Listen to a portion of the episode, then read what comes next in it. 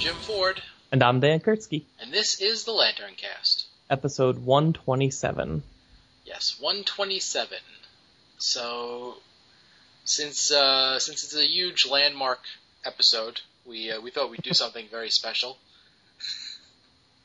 Yep. Yeah. what do you want from me? You want me to continue your lies? You see, I don't know what I want, but something more than nothing. You give me nothing. I give you the appropriate response. Uh, we got Showcase presents Green Lantern. This is the 24th issue of Showcase. Green Lantern, Hal Jordan's third appearance. This is uh, just before. This is like the final issue of Showcase before the Green Lantern series started. Yes. So we've uh, we've tackled Showcase 22, Hal Jordan's first appearance. We took on Showcase 23. Uh, this was all a while ago. I don't remember the last time we did one of these episodes. Yeah, I'll look that up. Good It's been for a while. I think it was around the time when um uh it might have been like right after Blackest Night actually. Maybe. That would have been good timing. Would Uh, it? Why would it? I don't know. I'm just I'm just talking here. I don't know. I have no idea. I'm trying to give you something. I'm trying to give you anything. Um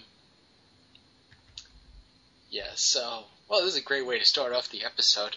oh, it's fantastic. Riveting podcasting right here. It's amazing. I will listen to it twice. But anyway, yeah, the uh, the first issue of uh, you know the first appearance of Hal Jordan was a really terrific issue, and then issue twenty three was not not as not nearly as good. Um, but now we have twenty four, and since they created a Green Lantern series after this, you, you have to assume that this is a pretty good issue if it's going to be like, you know, well, the last issue sucked, but this one was amazing. Yeah, I want to read more about Green Lantern. God. Uh, let's see. Yeah. Man, I'm trying to find this. Oh, God. wait. Yeah. It's- 23. Is it nine? oh, maybe- It might be this. Oh, God. Oh, this is riveting. Thank you, Dan. shut, shut up. Look, I'm trying to fill in your gaps here. You're like, oh yeah, we did this at some point, right? In the past? Yeah. All they Yeah. have to do is go on iTunes and scroll through all the episodes. Uh huh. This made me realize Oh. we don't have a search function on our website. yeah, no, no, we don't. Uh, okay, the second, the episode, issue 23 was episode 63. Okay. God, Jim, why are you taking so long? Apparently, we never talked about the first one. We definitely did. Oh, uh, 29. It was, uh, happy 50th birthday, Hal Jordan. Oh, okay. So there's that. Okay, so, yes, if you want to go back, it's episode 29 was the first appearance of Hal Jordan that we, we discussed him, and, uh, then the second appearance was episode 63. So, yeah, it's been a few episodes since we've done one of these. it's only been like a hundred. Come on. Uh, okay, now, um, getting down to business. Yes. Um, Showcase 24, like most of these uh, old style comics, it actually contains two stories. Uh, the first one being The Secret of the Black Museum, the second being The Creature That Couldn't Die. So, Dan is going to take on the second one. Um, so we start off with the secret of the Black Museum. Now, like right off the bat, the way that they work these stories is that they give you this one page where like it looks the darkest for our hero, like he could die in the next panel, and then they go back to like the beginning of the story, and then you have to work your way there. yeah, they they lead with the cliffhanger. Yes, yeah. Which actually is it's it's pretty interesting because well, I'll talk about it later, but it actually ties into what I read for Action Lab. Huh. Yeah, Ironically. It's, it's, it's kind of like their second shot at the cover almost. Yeah, yeah, it's almost like two covers. It's like a you have the one cover and then you have another cover of the other story. So for this uh, this you know the story, of the Black Museum, um, it starts off with uh, Carol Ferris. She's she's thinking about how much she really wants to marry Green Lantern, and how she was on a date with Green Lantern. Oh yeah, and she even convinced her dad to let her marry Green Lantern. Now, like they've been out like a couple of times, and you know they've gone out on a few dates. She's convinced her father, who told her to completely avoid romantic entanglements while he was away on his two-year stint, to uh, oh god, to yeah he got she got her her father's permission to marry the superhero. So they're they're in uh, the park, and he's like leaning in and he's going to say something, and then all of a sudden like you know something happens and he has to go fly away and save somebody from drowning. And Carol's like, it's like, wait, come back. What were you gonna say? What were you gonna say? Thinking that he was gonna propose. So, uh, what you call it? Um, anyway, so that's that's the first part. Then it completely switches gears to Hal Jordan. Um, he's been going over these plans for this secret government plane, uh, and when he has to go find the plans to return them, they they're missing. So he thinks like maybe like somebody stole them, and he remembers the guy's face barely, but he doesn't know where he remembers it from. So he uses his Green Lantern ring to help him concentrate harder. You know, it's like they, these are things that nobody thinks to use the Green Lantern ring for anymore. It's like, oh, where did I leave my car keys? I'll just use my ring to enhance my memory. Chances are that's going to cause cancer. But what you call it? So he, he figures out in his in his head that the uh, the guy that he bumped into, who probably stole the plans, is this purple guy that looks suspiciously like Sinestro, but isn't Sinestro somehow. So you know he you know gets his costume on, the one that he took off a dying alien. I he probably didn't clean it. he wears this this dead alien's costume, and uh, you know he always recharges his power battery, so he gets his 24 hours of power. And then he flies off to uh, the amusement park where he had you know spotted that guy where he remembered him from. And as he, he flies there, like co- coincidentally, that's the exact moment that like a roller coaster start, decides to fly off the track. Which you have to wonder. It's like, oh my god, like who the hell is going to this this amusement park where roller coasters can just at any given point just fly right off the track?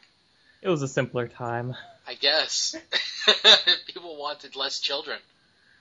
So, and of course, it's a yellow uh, roller coaster car, so he has to he has to use springs to get it by the wheels, which is very clever.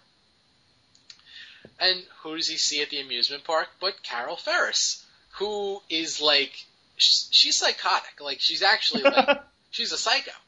She's like, "Oh, I was driving by on my way home and I saw you flying in to rescue." Like she's basically stalking Hal Jordan. Oh God, yeah, Or, uh, creepy. Green Lantern. It's like, was there something you wanted to ask me? Was there anything? Tell me. she actually says it like even more creepy. But he notices the uh, the Sinestro lookalike, um, who has a name of uh, Monster. Yeah, it's not. I kept calling him Monster, but it's not Monster. No, it's not Monster. It's Master. Um, so he follows him into this thing called the Black Museum, which uh, it's like an exhibit that has like rockets and dynamite and all sorts of creepy things that you would really wonder why they would put it in an amusement park. Yeah, it's just a room full of live ammunition. But okay, so so that's that's that. And then Green Lantern does something like so clever that you really have to wonder like why he's never done this since. he creates like a ton of these tiny little microphones to go all throughout this building so that he can like listen in and find out which direction he has to go in to find the bad guys. So not only does he find them, but he hears them talking about the uh, the plans for that that secret plane. He uh, he runs there, and as he bursts in the door, somebody knocks him out. It's it's Master. He he knocks him out. So uh, they launch fireworks from this this black museum apparently, because I mean that's safe. You have a museum filled with live ammunition, and then you launch fireworks out the top of it. yes, yes, but but why are they launching fireworks? Well, they launch fireworks every night, but uh, as they they even say that they, they launch the fireworks out of it every night, but they figure that while the fireworks are going off, they're gonna blast off this rocket that is gonna hold the plans for for this this secret. Oh my god, this is this is the part that kind of makes my head want to explode a little. This is the part. yes, this is the part. They built this enormous rocket, and the rocket, like when it blasts off, Hal Jordan is uh, he's basically tied up. He's locked up underneath the blast. So when the rocket goes off, you know the fire should kill him. Blah blah blah. But they built this giant ass rocket, and they're gonna put the plans in this giant ass rocket to fly it to their own country like, like that's the most convenient way to send the plans.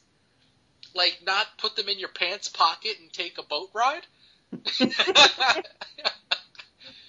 For that matter, how big, like, how big of a rocket do you need? Because yeah, yeah. this is this is something that Hal kept in his pocket.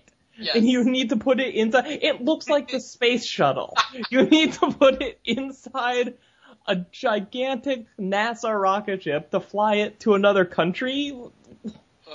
Uh, you you could mail it probably. Basically. Uh, so yeah, so within the last five seconds, though, Hal wakes up um, from you know being knocked out, and he creates a uh, you know protective bubble around him, um, just in the nick of time. He uses his ring to unlock the uh, the gauntlets that are tying him down, he uh, imprisons everybody with uh, a cage, and then he goes, flies after the missile, catches it, gets the secret plans. He's awarded a Medal of Merit by the government, and uh, just out of the blue, Carol Ferris comes up to him as everybody's congratulating him and says, "Next time you're going to propose to a girl, stay put until you've finished." And then she walks off like in a huff, and he's just like, "What? What? What is wrong with you? That second to last panel is the best thing ever. Cause look at the, like, look how creepy she is because of her placement in the panel, and look at the look on his face. Yeah. Even the panel after that, he's just like, uh, what the hell just happened? God. And now, something I made note of in the story was the army, because first of all, I guess the entire army just hangs out in some building called Army Headquarters. and then at the end, when Hal's getting like congratulations on TV by some old guy in a trench coat, I'm like, I guess he's the army. he is the army. Yes. An army of one. um, the um t- towards the beginning, when Hal's trying to remember where he kept the thing, Yes. not only does he. First, I laughed because he's shooting himself in the face. But then, the very next panel, he's holding it there so long, his brain is smoking. he's like, almost got it. Oh, his eye, look how wide his eyes are. he's, he's like clearly hurting himself. I've almost got it, but I don't know where I live anymore. what was I doing? I don't know how to fly planes. and what about the whole like like, okay, you, he's been given top secret army plans for like some sort of space plane And he keeps them in his front pocket. of a coat that he doesn't have on him ma- the majority of the time. It's like in his locker. Uh, yeah. oh man. I love this though. Yeah, I mean, I love- this is this is fantastic. It really is. I I love the fact that like all it takes to take out Green Lantern. Just punch him in the head. They're like, get him. Some guy's like, okay, and punches him, and he's down. God, this is I. this is the whole lamp you out thing all over again. yes. Yeah. um, yeah, the op- the opening page with Carol.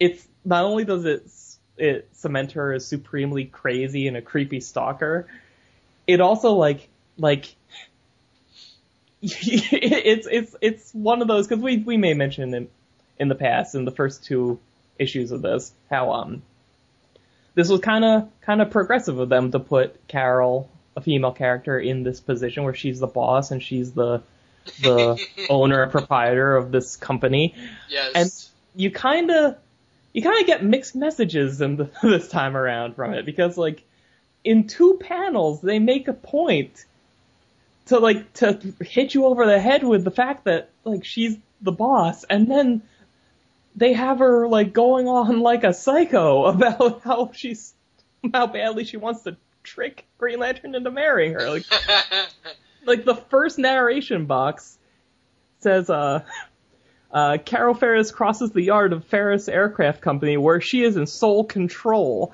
And then the very next panel is an editor's note that just says, uh, talk, she mentions her dad by name and the editor's note said he took off on a two year trip around the world, leaving his pretty daughter in complete charge of his company.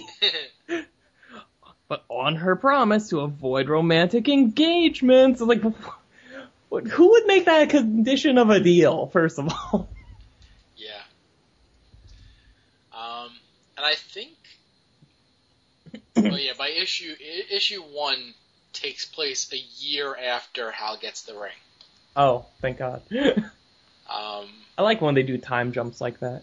yeah, but uh, that makes me think that, you know, that at any given point the father can come back. Yeah. Can I just say, I, I really enjoy the fact that Hal spends the majority of his time as Green Lantern just doing everyday stuff. Like going on dates and hanging out at carnivals. yes. Well, he has, and he goes out. He's hanging out with socialites and stuff.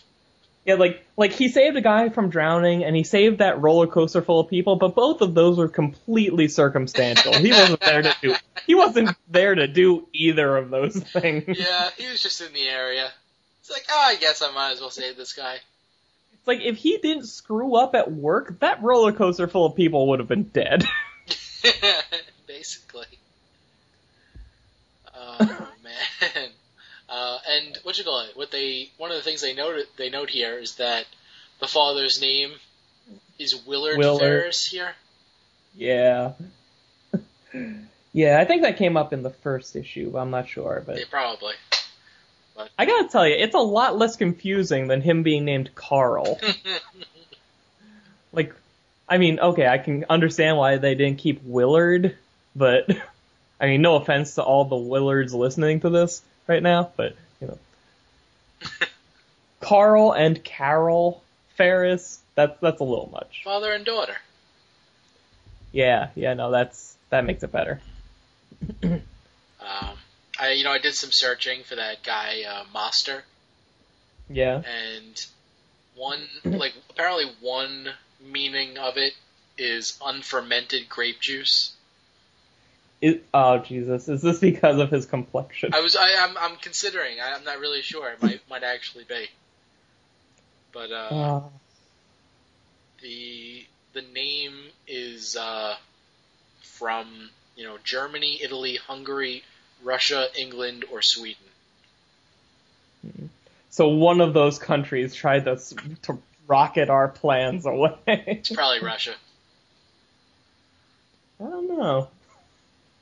They they worked extra hard to not tie anybody to a country. Well, yeah, they do that on purpose.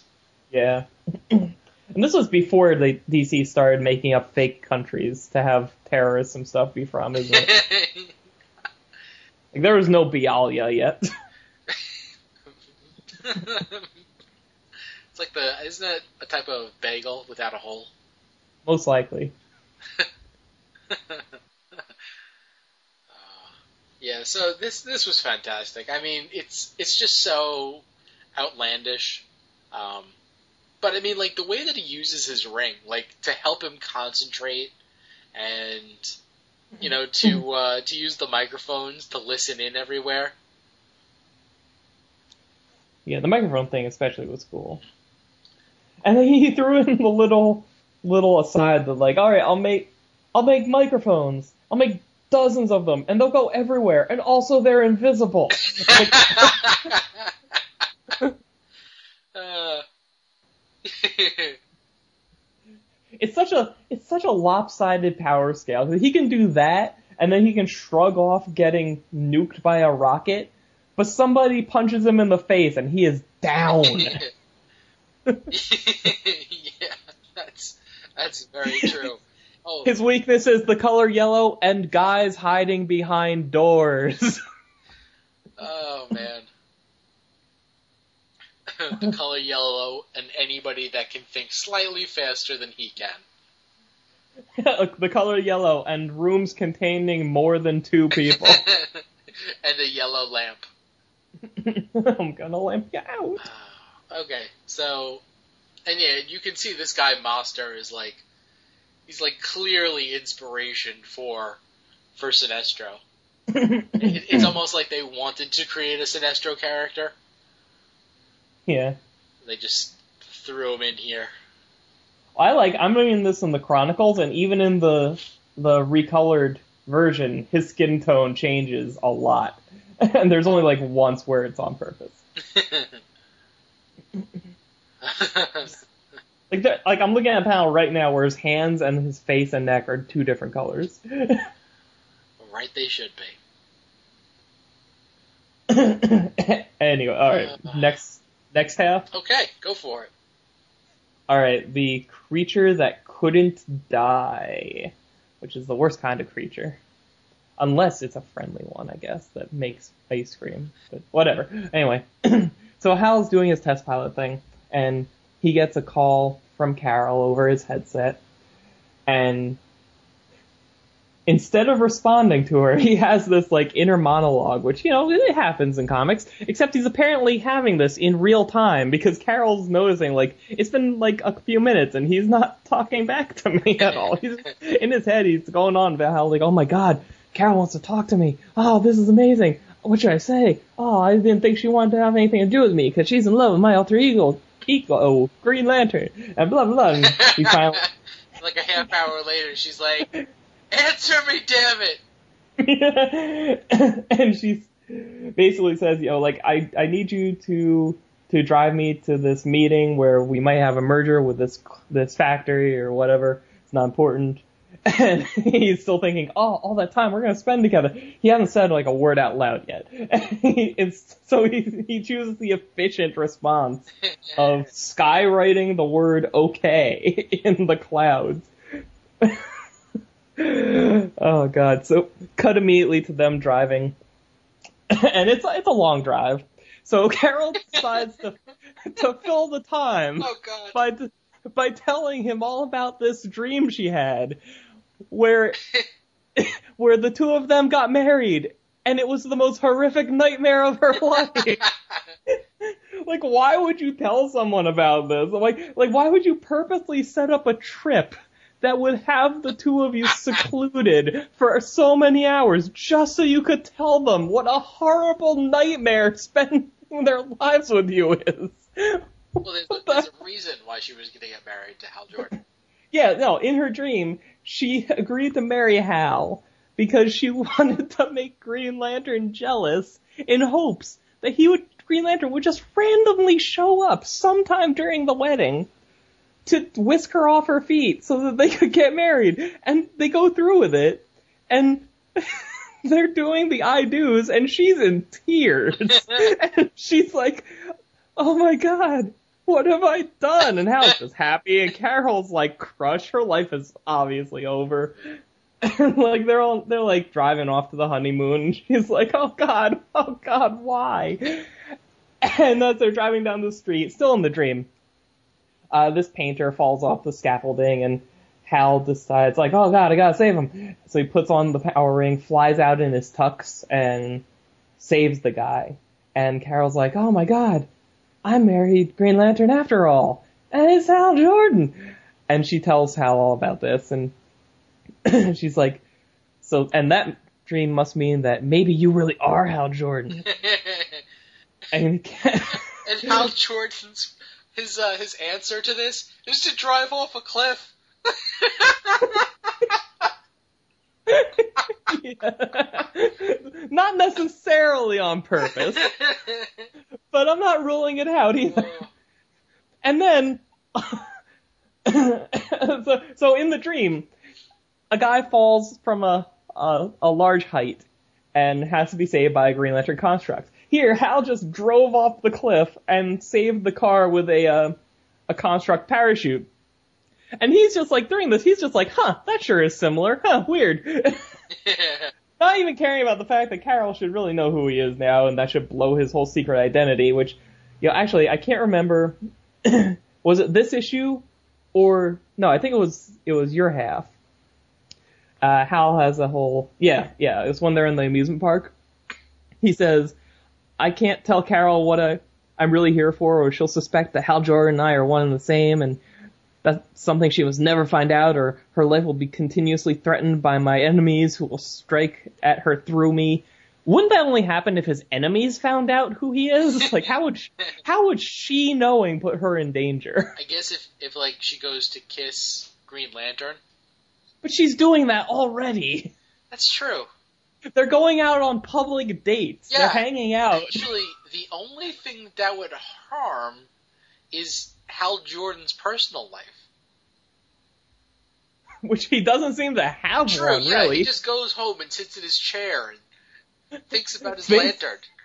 He wishes that he was with Carol, and he can only be that be with her when he's in as Green Lantern. Yeah, Hal Jordan's personal life in in these early issues is very similar to Waverly Sayer. Oh God! the, the shut-in who never left his house and just put on a ring every once in a while to go save people on another planet. No, it's worse because Waverly Sayer at least had a dog. yeah, that's true.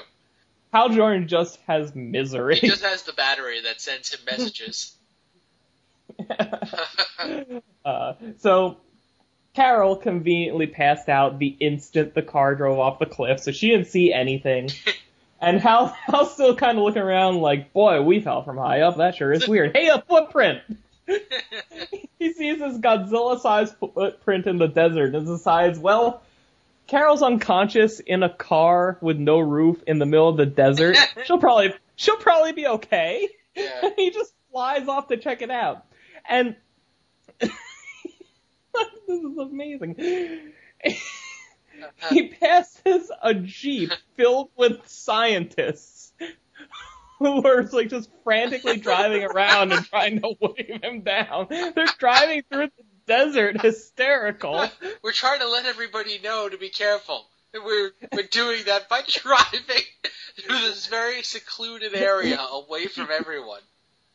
They say like there's two of them. The one guy's like, "We're scientists from from like this this science place on top of the mountain, and the other guy's like something terrible has happened, and the first guy piles fires back, "Calm down, we've got to explain." They're practically slapping each other, and they, they basically like they say they've been doing you know the most safe thing ever, which is co- experimenting with cosmic rays. and we know how that worked out with the Fantastic Four. Oh yeah, no, that's fine. That's nice, no psychological or physical damage there. but you know, they finally like they irradiated something with cosmic rays, and it came to life and became a gigantic monster and is running amok. And they make a point of saying, uh, we are trying to alarm the countryside. It may destroy thousands of people. So when you want to alarm the countryside, an impending genocide, you don't call anyone. you pile into a jeep and just drive like a maniac and wave down everyone in sight, which is no one because you're driving through the desert. You're driving as far away from populated civilization as you can. oh man. Well, they tried to shoot it. Oh yeah, no. I mean, that, that was presented like like that was the first thing they did when they reacted. Something looks weird. He just pulls out a gun and shoots it. Oh my god, it's amazing. We've just created a new form of life. Oh my god, shoot it!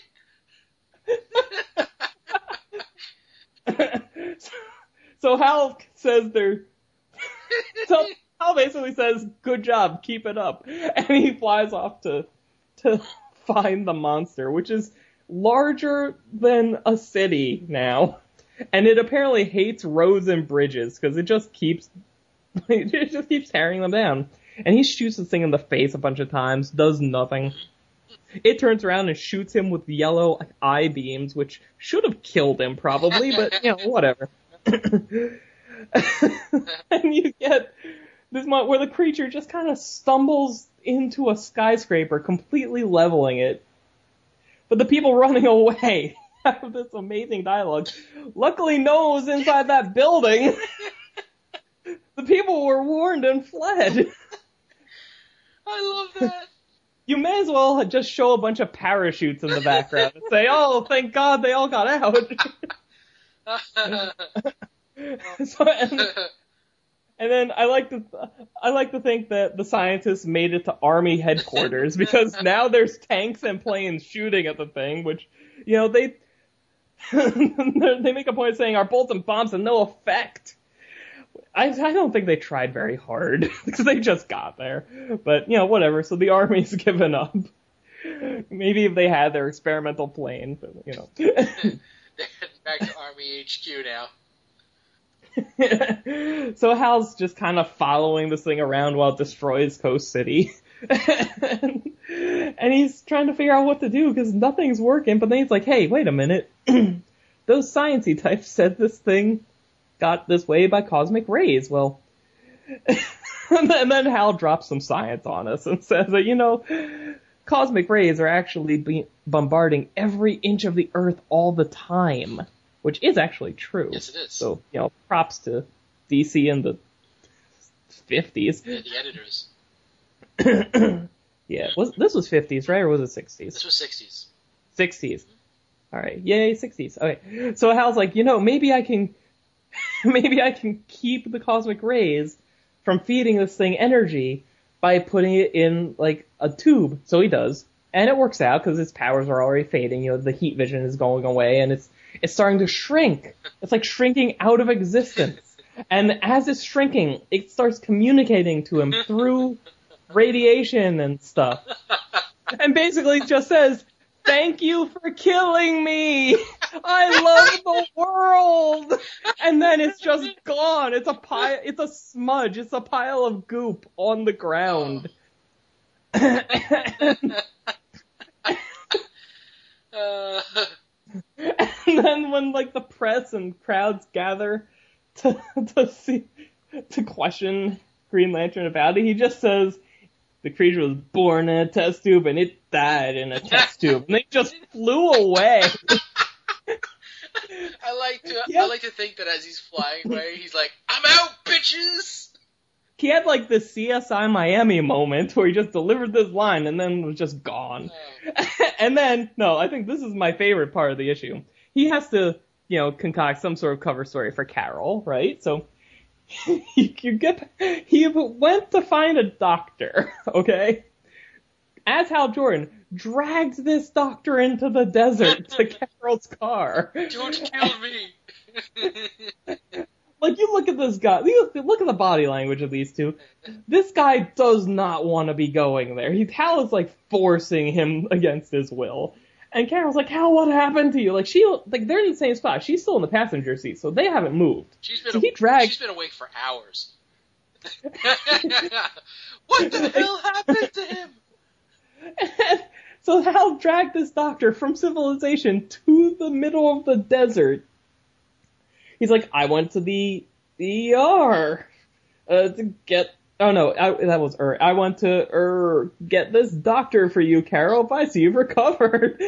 and then when they're back to like the office or whatever, she's reading the newspaper, and this is retarded. She says. Well, I guess this proves you're not Green Lantern, Hal. While you were wandering around in search of a doctor for me, Green Lantern was battling a creature. Oh well, like, you couldn't possibly be Green Lantern because Green Lantern was off doing stuff while I didn't know where you were.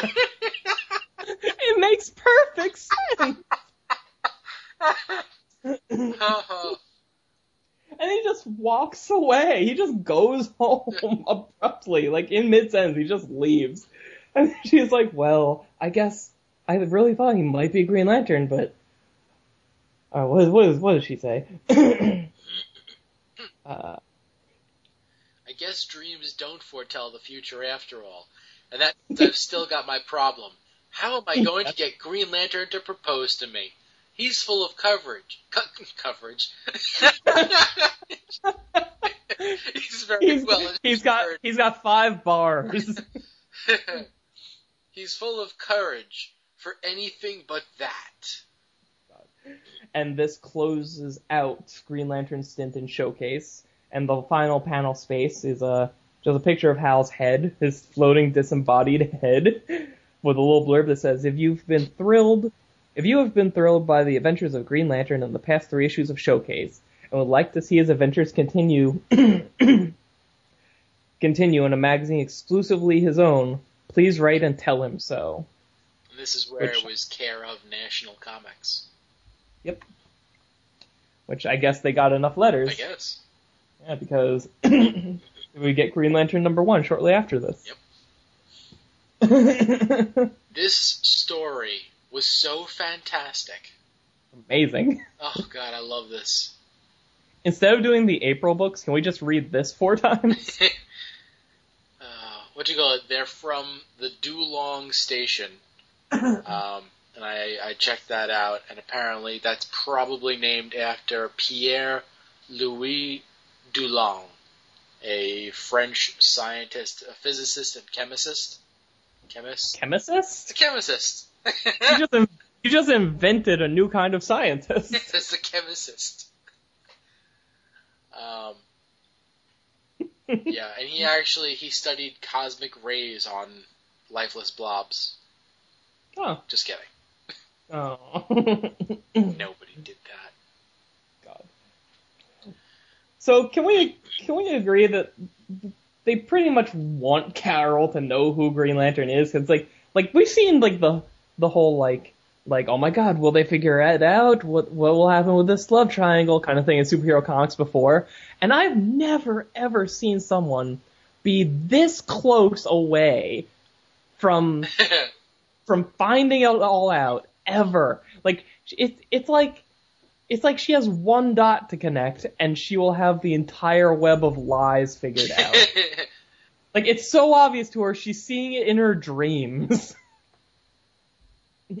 Her subconscious is like banging her over the head, like, "Hey, idiot! They're the same damn person."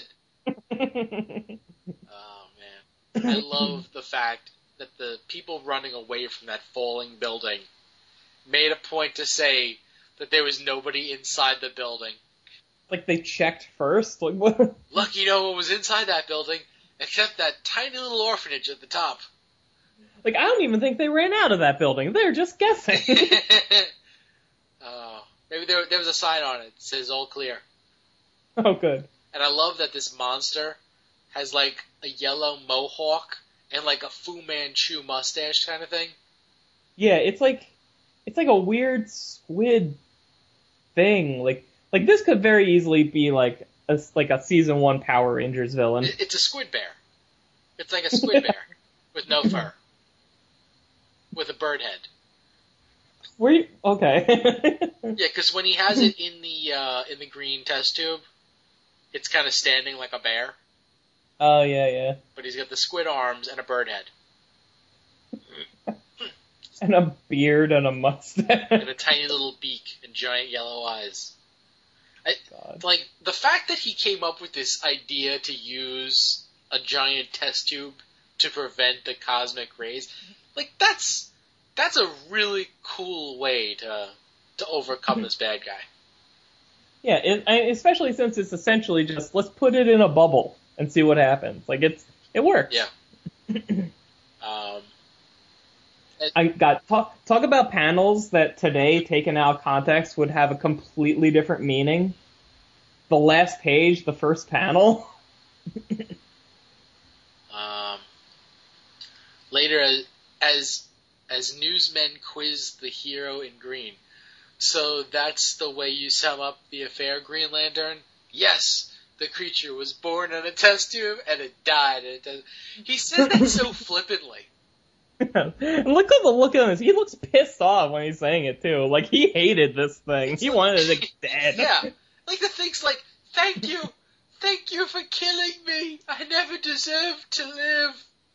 Like that's another. They went out of their way to make this creature sympathetic at, on its deathbed. Like Yeah. it was a rampaging monster. Like that makes that kind of makes it the good guy in this story. 'Cause, like all it did was be born, Yes. and like scientists are shooting it in the face. Hal Jordan's murdering it. The army's trying to blow it up, and it's like, oh, thank God I didn't hurt anybody, and then died. Yeah. Like what? What the hell?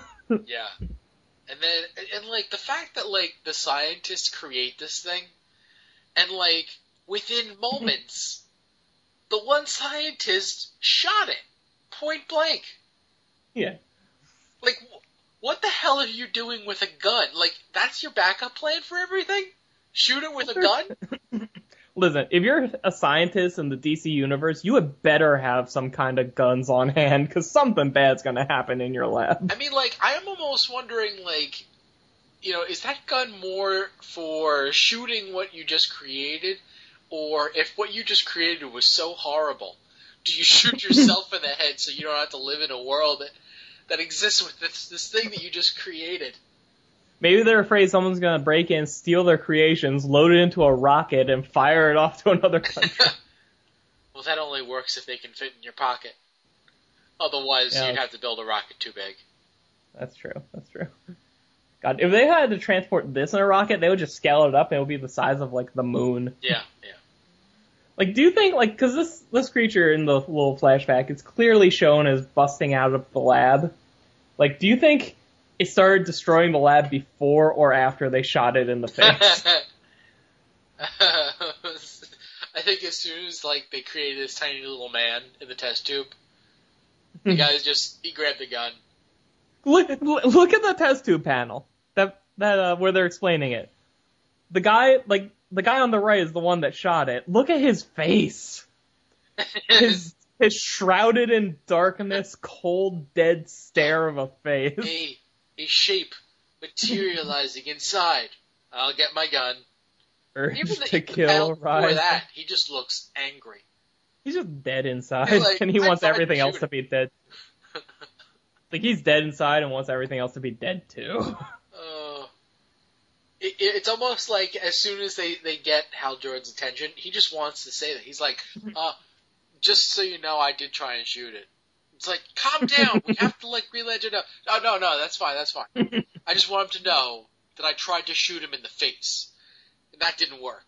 So, I did try. I would love, I would love it if these two scientists kept showing up, and it was their zany bunglings that led to a lot of adventures.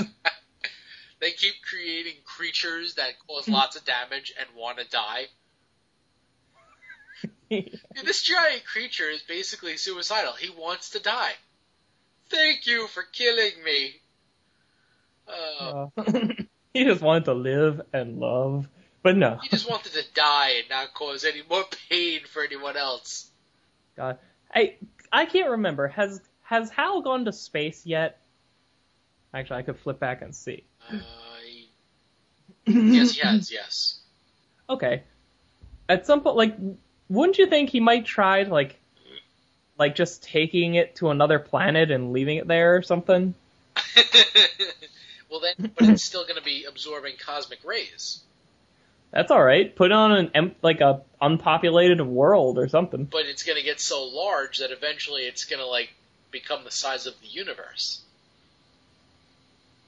I think it it might die first. Well, bullets had no effect. Yeah, but if you like, it's if it's like essentially a battery for cosmic rays or whatever, like you can all it like it'll overload eventually. Like you can only eat so much before you die. Well, maybe this guy doesn't have that limit. Oh well, okay. Why not? Sure. Okay. This is the one thing that didn't have the limit. Hal Jordan had to kill it with his green test tube. Hal Jordan had to murder this creature. he had to do it. He had to do it awesomely. he had to murder this lovable little creature that only wanted to cause happiness. It's like The Simpsons. We bring you love. Kill it. Kill it. Okay. Uh, did we ever say the creative team on these? Nope. You should do that. I should do that. Yeah. Why don't you do that, Dad? I don't know. I have to find it. You probably have a better, an easier time of, of figuring it out. It's uh, Gil Oh. Kane on art, and um, John Broome? No. maybe Julie Schwartz was the editor. yes, She did this whole era of sci-fi DC. Joe Gaella. Oh, Joe Giella. Okay. I kept finding nothing but artists. Do you know who that is, Joe Gaella? Uh, he, I know he did a lot of work on the Flash around this time too. Okay. Yeah. Sweet. Awesome. yes, and we said it a lot, but if you can track down these old issues in Chronicles or Showcases or, or uh, uh, what are the expensive ones called again? Chron- no, Actual uh, comics. no, yeah, that, that, and archives, oh. archive editions, or omnibus, Yeah. omnibuy. omnibuses. yeah, whatever, whatever form you can find them in, get it, read them, enjoy them. Try to find them in color. It helps. Especially since ev you'll lose track of of which enemies have yellow eye beams. Hint, hint, it's all of them. yeah. Yeah, you know, well, to be fair though, those uh, those showcases, the the black and white showcases, Hmm. are like they're also kind of awesome because like you just get to see like the pencil and ink work, yeah, yeah, so that is really cool. man. Yeah, I have this in like a couple of formats. Yeah, we have to revisit this again sooner rather than later. Green Lantern number one, Yes. I'm good with that. Sweet. Uh, Okay, so uh, What's next? what's next? Let's talk about Action Lab. Action Lab. Yes. Is that like food? What is that? I've never heard of that before. Are you making words up? What? What are you talking about? Shut up. You're ruining this. Uh, yeah, Action Lab. We've talked about Action Lab numerous times. Uh, let's see if I can figure out what the website is. Actionlab.com, I think. That would be awesome. It is. No, no, it's not. It's not. It absolutely is not. Don't go to that, people, please. What? is this something awful? It is. Alright, actionlabcomics.com. That's the one. That's it. There, there you go. Yes. Now I'm, now I'm curious. Talk about Action Lab. I'm gonna look it's this pills. It's, it's just pills. Okay, so we we talked about Action Lab at length with uh, Fracture when Fracture came out, um, and just recently they were uh, nominated for uh, it was Eisner Awards, right? Uh, yes. for Princeless, um, which I have yet to read, but I want to. I, I'll be getting the trade. I think the trade comes out pretty soon. Mhm. Um, uh, so, God, what else? What else? They they what is it? Back in the day was the other one we talked about from Action Lab. Yeah. Back in the day, uh, I read, uh, oh god, Fracture. Mhm. Did you read all of Fracture? No, I didn't. Ah, you I should. gotta get that in trade. Yeah, they are coming out. Uh, the Princess and Fracture are getting traded soon. Yeah, I think they're they have the trades, or at least they have the uh, the proofs of some of the trades. Yeah, and I know they're working on a second Fracture miniseries. That's cool. but um, so so there's two things to talk about. Uh, first off is for Free Comic Book Day. Y- you just saw this recently, Dan, right? Yeah, the other day. Yeah, like this. This I found out about this actually before I found out about the Archaia. Arca- I'm gonna say Archaia. Ar- It's Archaia. I'm gonna call every- it Archaia. You're wrong. I, I don't Care. the people who the people who work for them call it Archaia. How do you, how do you spell it? Oh, God, I don't know. A R C H A I A. Yeah, okay, I guess that is Archaia. God. okay, so yeah, I found out about this before I found out about Ar- Archaia, and uh, it, it, this this is like at the top of my list of what I actually want for from uh, Free Comic Book Day. yes. It's it's like a 200 page digital comic that you can you go to the Action Lab Comics.com website and uh, they they have links to where you'll be able to find it. But yeah, I believe it's their site and as well as uh, Comixology no, and something else. think No, they're on Comixology. I think they are. I don't think so.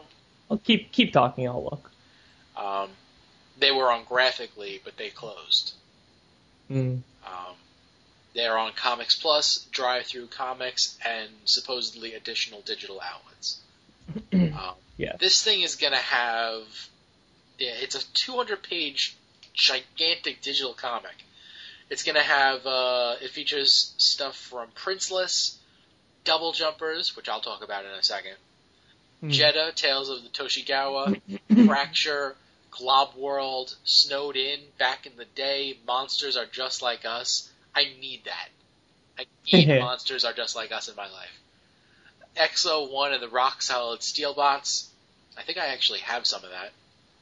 Space Time Condominium, Dave Dwonch's webcomic, and uh, Jack Hammer, um, which I think is pretty new.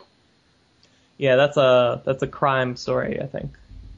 Um, yeah, so I mean, like this enormous monster of a digital comic, they're just giving away for free for free comic book day. Yeah, so if you if you haven't tried Action Lab stuff, and let's face it, in sometimes indie comics are hard to to try out because you know the price tag tends to be higher than your average average Marvel or DC book, and you know you don't always ha- know like where you can find them or where you'll be able to find the next one or whatever. Like the barrier for entry can be higher with an indie book. You don't have an excuse anymore because this is they're giving you a 200 page sampler of everything they've done completely for free and you don't have to go anywhere to get it. You know, I just realized What? if we're lucky, this episode was going to go up the day before free comic book day. Mm. If we're lucky. we could be telling these people about something that they've completely missed out on. Yeah. Well, you know, something I never looked in on, but I wanted to find out is like, is this going to be taken down like the next day? Yeah, I'm not really sure. They don't say. Because I would, th- I would think they would want to keep this out there. I would hope so. Yeah, because if they keep this out, then I mean, man, we could just keep on directing people at it because this is so cool. I mean, like seriously, like this is there's so much, there's so much entertainment that they're just giving away for Free Comic Book Day. Okay.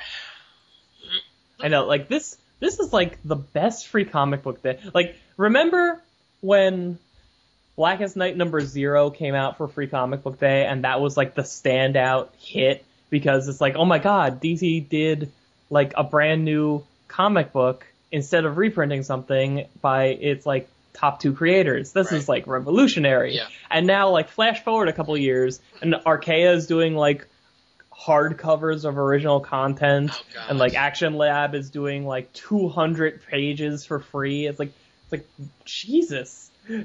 Like it's gonna be hard to top this free comic book day. Like future years are gonna be horribly disappointing. yeah, I think actually, the um, there's there's going to be more free comic book day comics out there than ever before. Like th- this is like everybody stepped up their orders this year, yeah. Uh, which is a good good year to to do that. Yeah, and yet, can I just say, Action Lab getting those Eisner nominations, which if, if you if you don't know, like the Eisners are, I've heard somebody call them essentially like the Emmys of the comic world. The fact they were nominated for at least two of them is nuts, considering that as a company they've only been around for about a year, and they're not the ca- the categories they're nominated in have them like standing shoulder to shoulder with with uh, Mark Waid's Daredevil and things like the Batman Brave and the Bold comic. So this is crazy awesome for them, and they're and they're they're definitely taking advantage of this this press with this free comic book day offering. Mhm. It's like it's like you heard about that new kid on the block who's making waves. Well, now check out everything they do for free. so, um, Double Jumpers number one.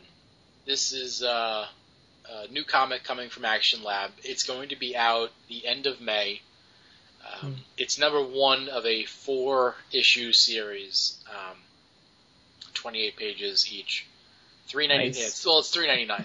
So Yes. Although, if you're like me, you can order it through DCBS because they do have their own section on uh, DCBS's pre-orders. yeah, and I think I don't know. I, I don't know if the cutoff is uh, it's too late, but I know they they were offering something where if you ordered double jumpers, you would get a free sketch card.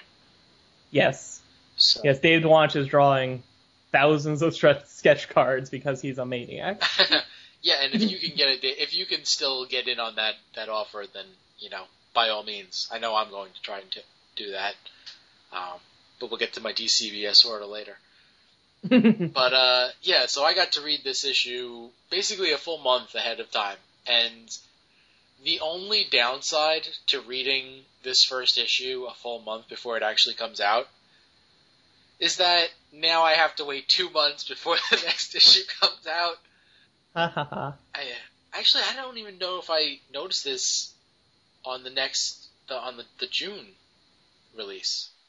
I don't think it was solicited yet, number two, because I looked. Man, So, so I mean, it, they might be putting it out like every two months or something because I think there was a little gap between Fracture number two and three. So, I don't know. I'll be watching for it. Okay, yeah, so definitely order this. Definitely please order this. This is so good. It's you know, it's a like a group of video game programmers who they're creating this game.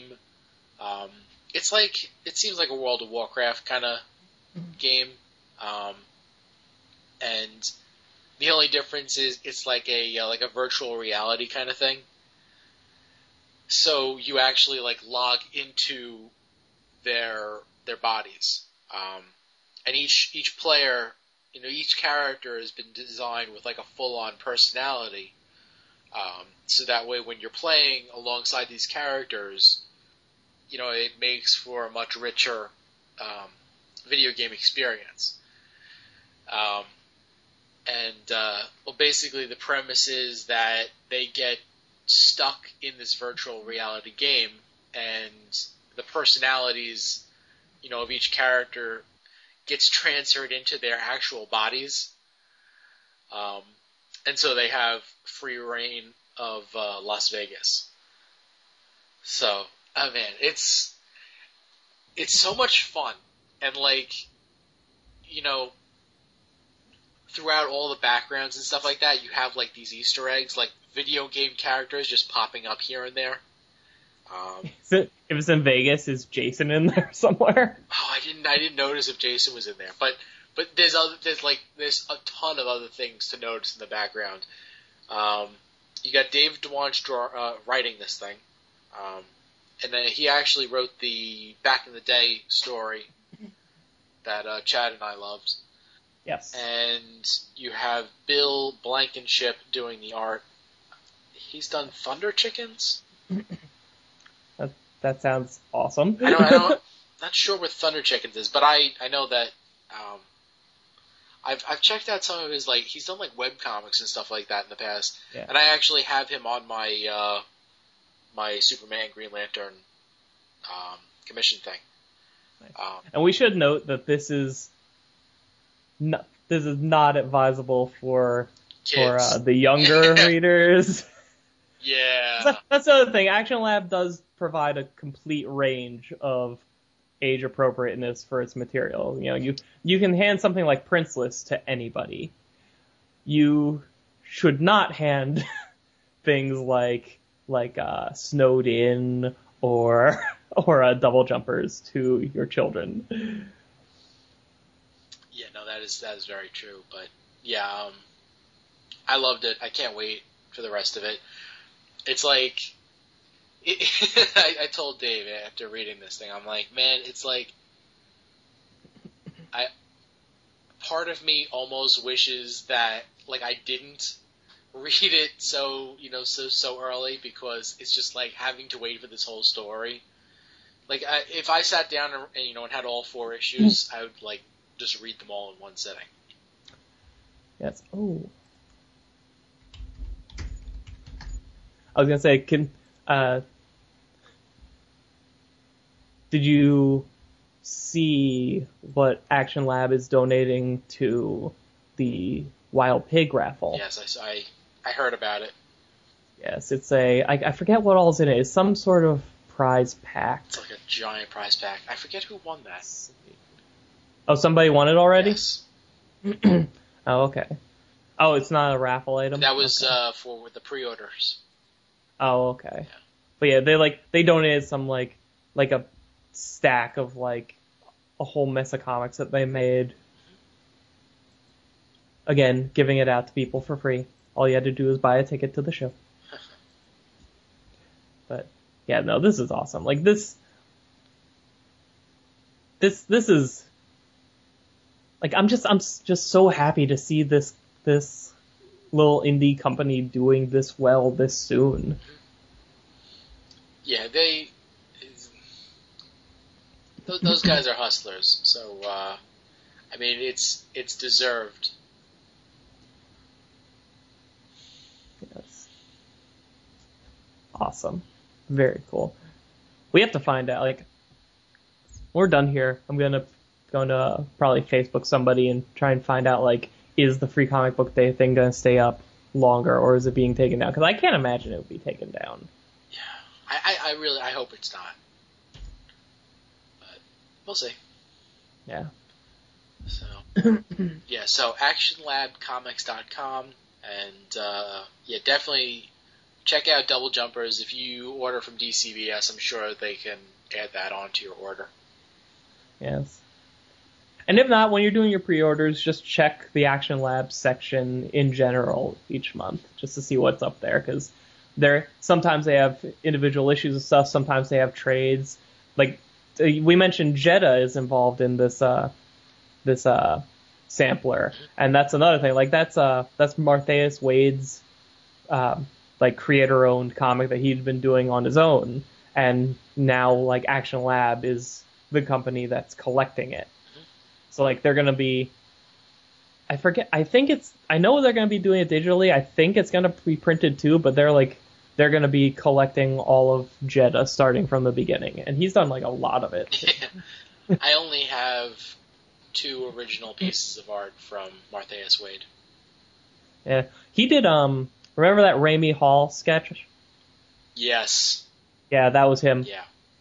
Yeah, awesome. Well, that's why I say I only have two pieces of art from him. definitely get more.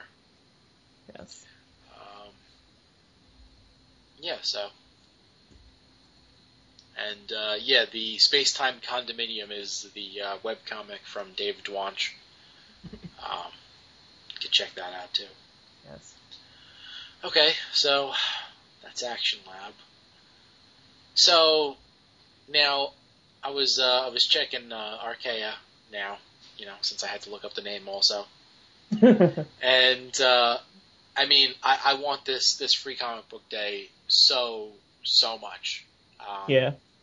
And so I went to the website, and it says that Archaia was at Mocca. Yes, they were. So I, wait, weren't weren't you at Mocca? Uh, were I? Were you? I- I think I were. Did you see Archaia there? I did. I said hi, Archaia, and they're like, hi, Dan. It's amazing. Not really. That's not really what happened, Okay, but So tell us, Some- t- t- tell us about your adventure. my adventure. Oh, it was it was it was very laid back, casual, non-eventful kind of adventure. it's like, is I mean, Mocca Mocca's a con that like I kind of I don't drive myself crazy for because it can it can be really hit or miss. Like like on the one hand, there's you know you catch it on the right day or the right year, it can be one of the best cons of your life. Like there was like a Mocca like three or four years ago is one of my favorite convention experiences. Whereas like other times it's like, yeah, this is okay. Or yeah, I can miss it. Like so there are certain there are definitely some years where it's like, well, I'll go to Mocca if I happen to have the day off on one of the days and I wake up early enough and think, yeah, I feel like going. but this year, like with my convention schedule being in such flux and it turns out being nothing like I thought it was going to be for this year, I'm like, you know what? I'm pretty much only going to go to to Wild Pig and New York, so I might as well throw Mocca in there too. And and you know, it was it was pretty good. You know, we like got there like 2:30 in the afternoon.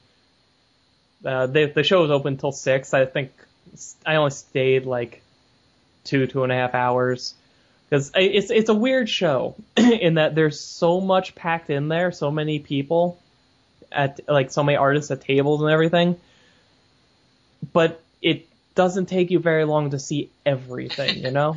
it's it's weird like that.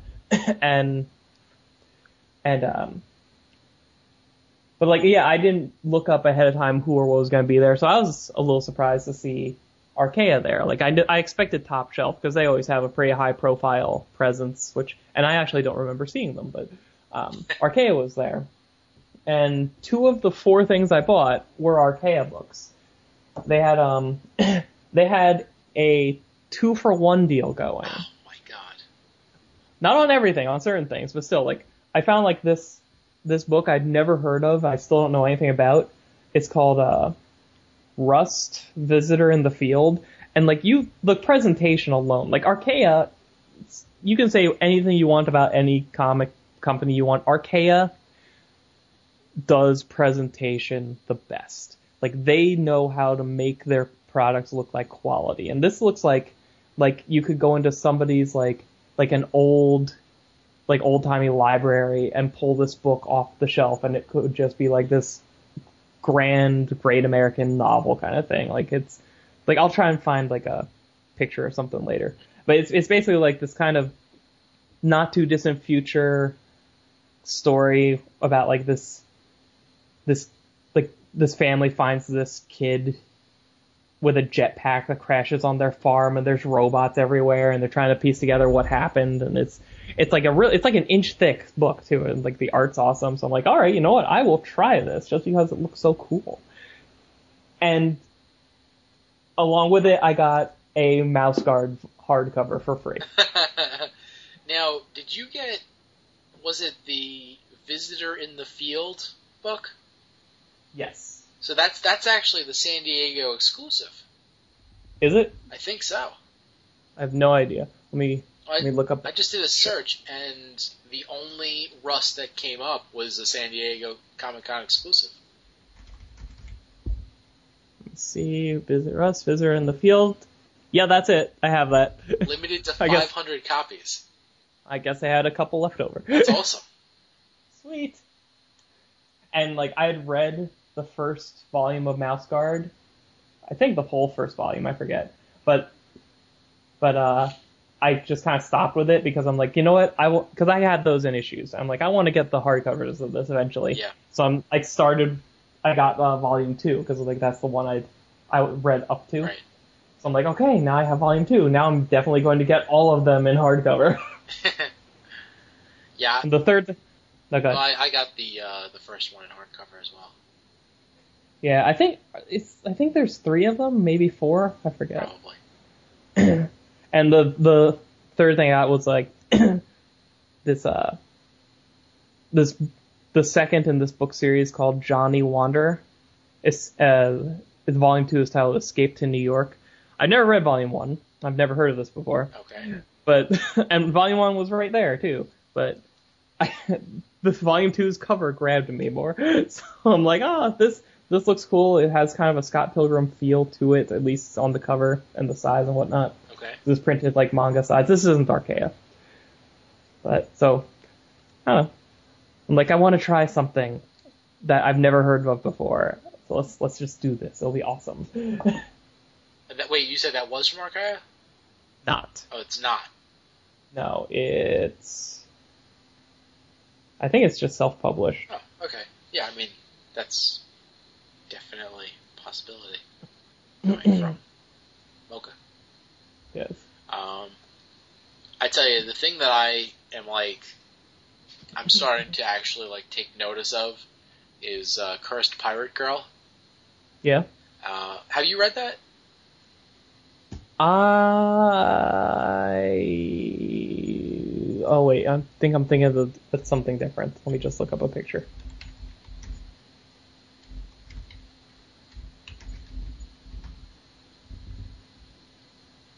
Nope, I was thinking something else. okay, he was at uh, Super Show last year, and Yes. like I, I had heard of him slightly before that because somebody, somewhere on the internet, somebody had posted this like thing that they commissioned him to do, and it was like this enormous like uh, Little Nemo in Slumberland thing. It, it was, and it's just like it's absolutely like stunning because he put so much detail into all of his drawings.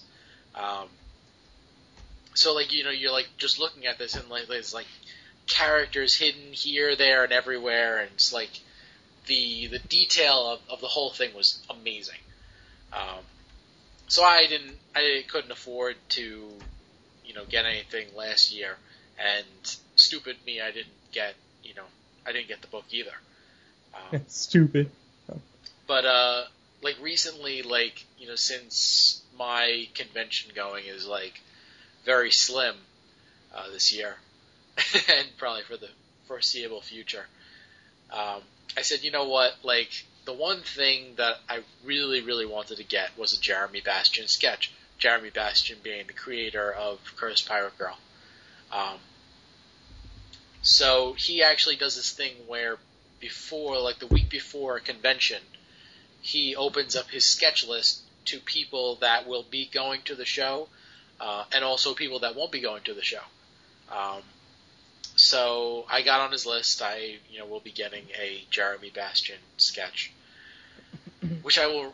I'll. Uh, I'll keep that a secret for now. Until God. Why are you so secretive about all of your sketches? I like. I like the reveal. The reveal is is fun. But uh, yeah, that that'll be done. You know, eventually. It's not really a rush on that because definitely don't want to rush rush his art. But uh, yeah, so like I figured it's like okay now, I'm I, you know I'm getting the sketch. I'm like I have to get Cursed Pirate Girl, and in actuality, it actually comes out this month in hardcover for the first time from Archaia. Wow. Um, so I was uh, I was going through the DCBS order form because I like I just ordered directly off of the website uh, for my first order. Mm. Um, but then I'm like, well, I haven't purchased any comics for the month of May yet. it means I'm gonna have to go to a comic book store for that. It's like, well, that's retarded. Let me just, you know, look at the uh, Excel spreadsheet and figure out what I need. And I saw that the Cursed Pirate Girl hardcover was on there, so.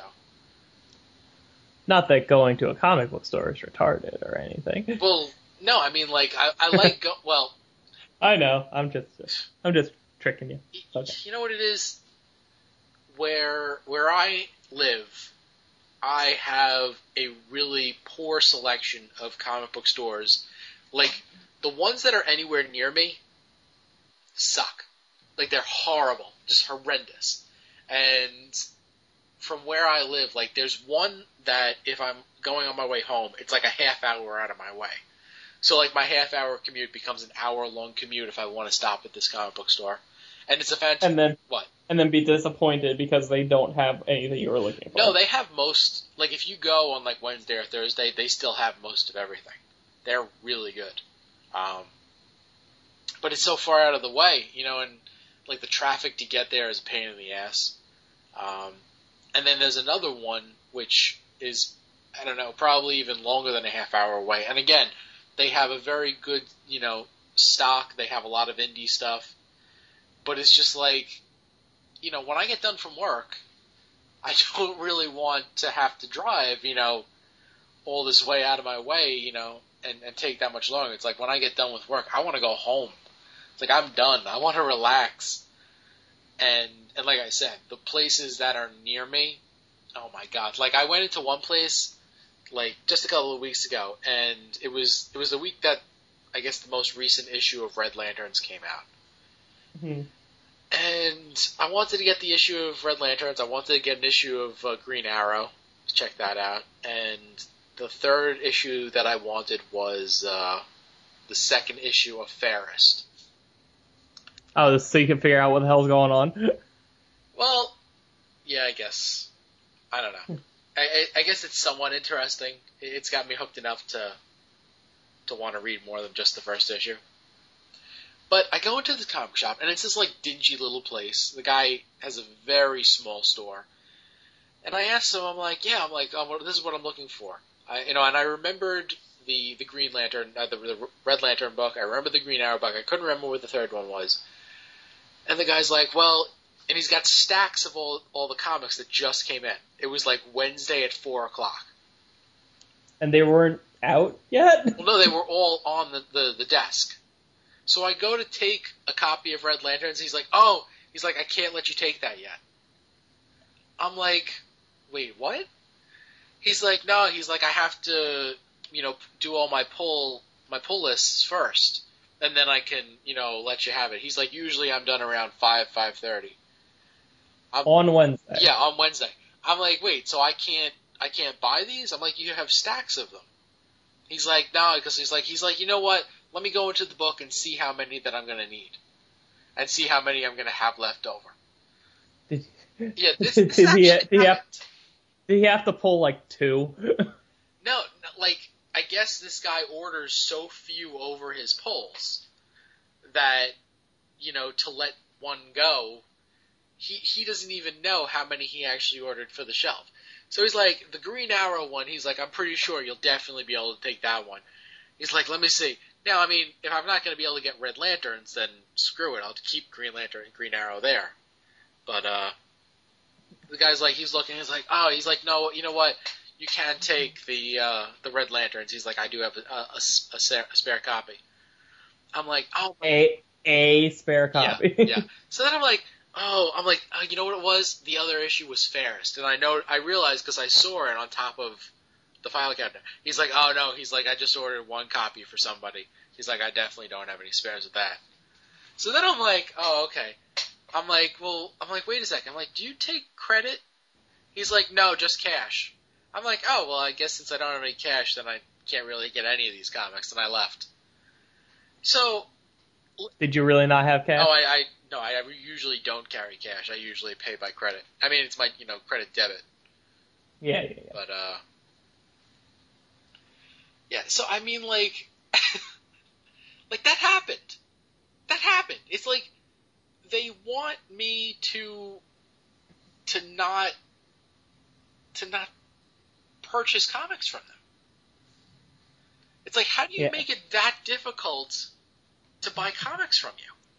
And granted, like I, I mean, we understand how hard it is with like like comic owning a comic shop is not a high profit margin business. So every sale does count. So you're gonna you're not gonna be able to over order on on most things.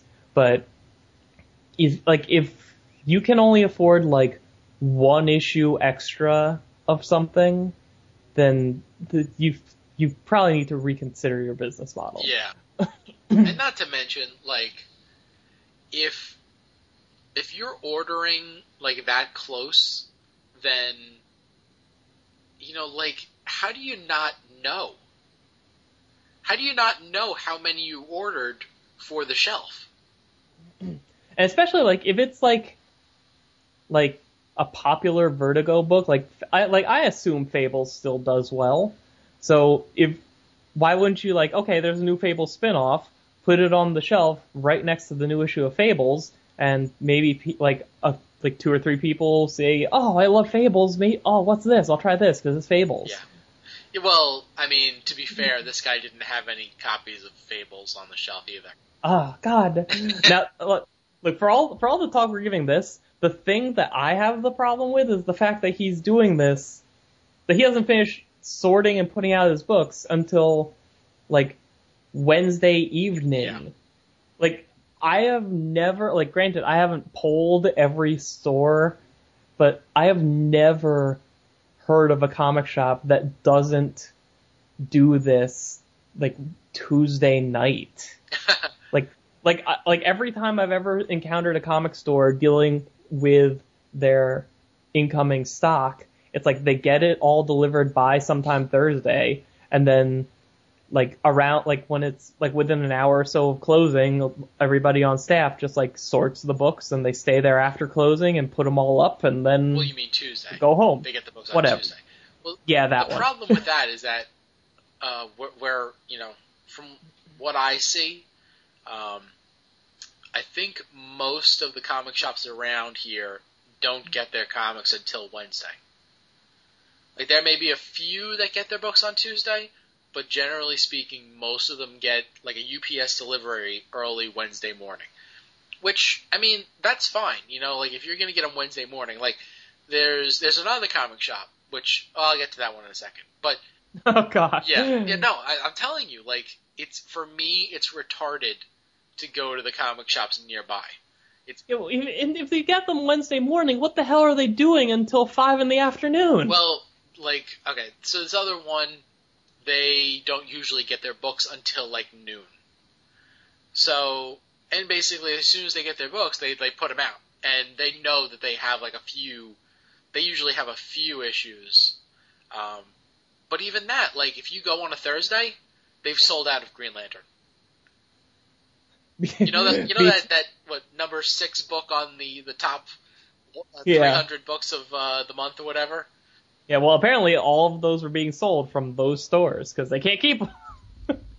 Yeah, it's like like that's another one where they have they actually have a decent selection of back issues and stuff like that, like old back issues.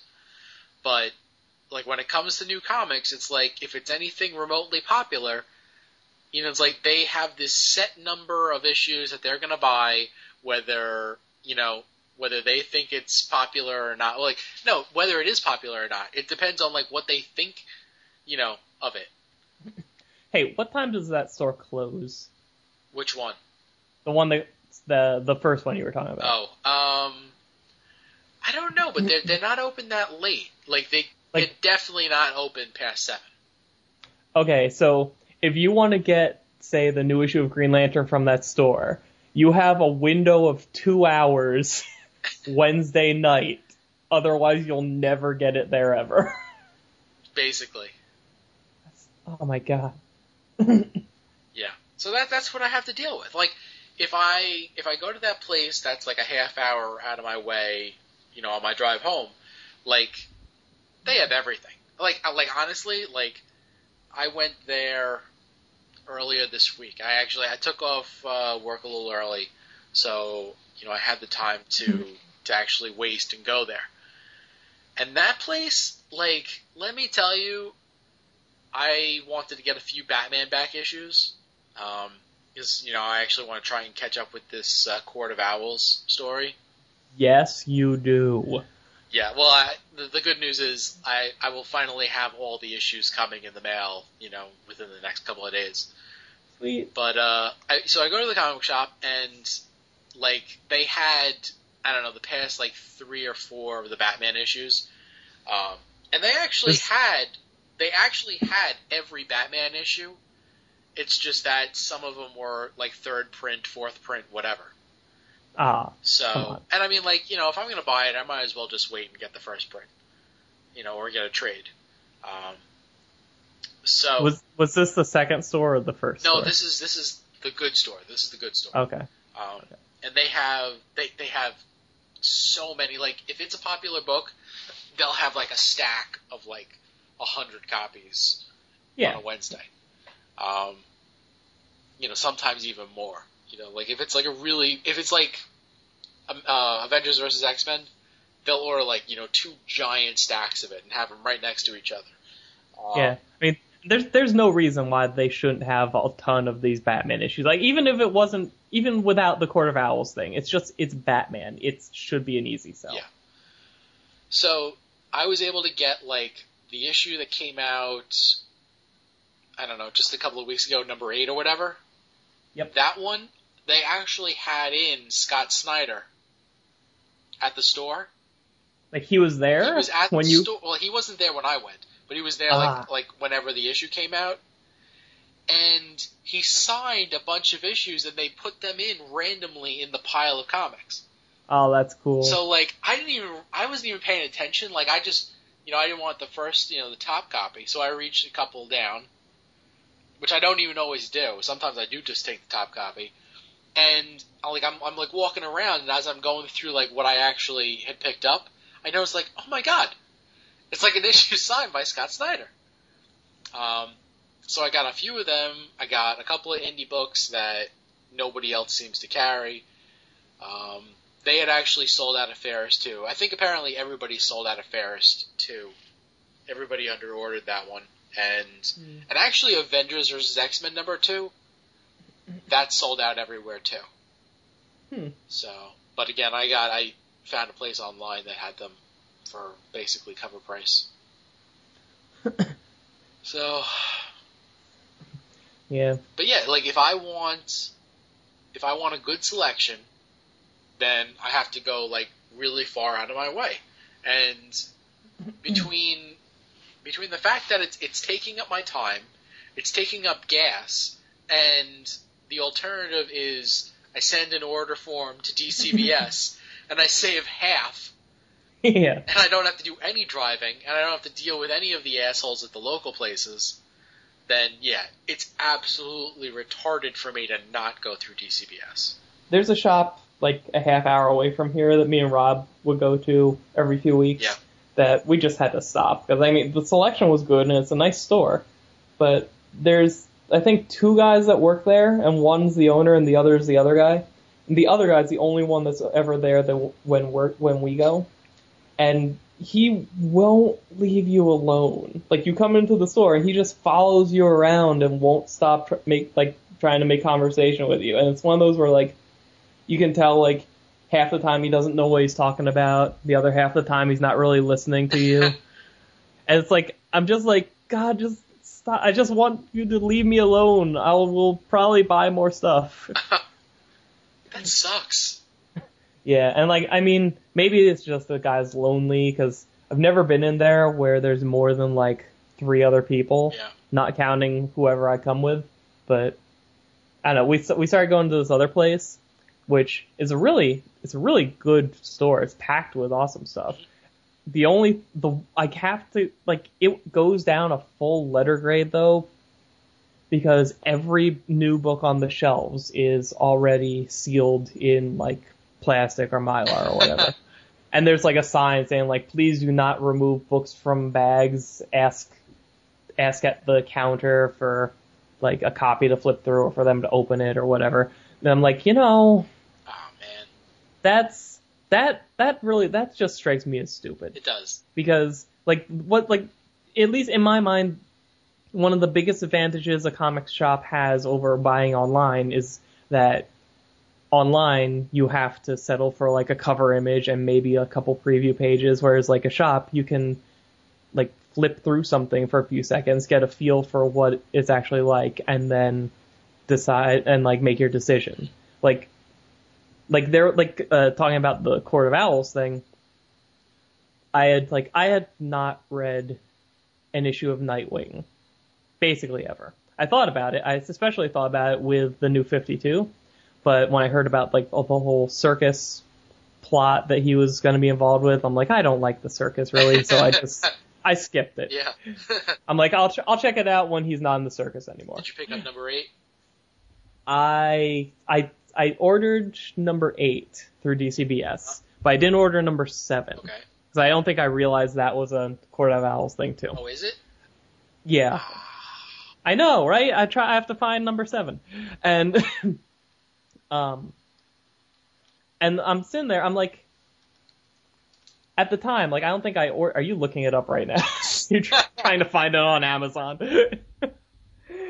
um, so this was before I ordered, or I don't remember when this happened. But I was like, I'm like, you know, I basically just pre-ordered eight because I wanted to see Dick Grayson fight a Talon. Thought that might be cool for an issue. And and then like there I am in the in the comic shop, and right there is issue seven, which is like I guess part one of that of that uh, confrontation. I'm like, hmm, maybe. But at the same time, you know, again, all I had to go in was the cover and the concept of would I like to buy this comic book, and I ended up passing on it. Whereas if I could flip through it on the spot, I might have bought it. So it just, I mean, I don't know if it's just a case of like this is a store run by collectors, so they seal up things to keep them pristine until they're purchased, or like I don't know what the thought process is behind that. You know, I, I've seen that before, and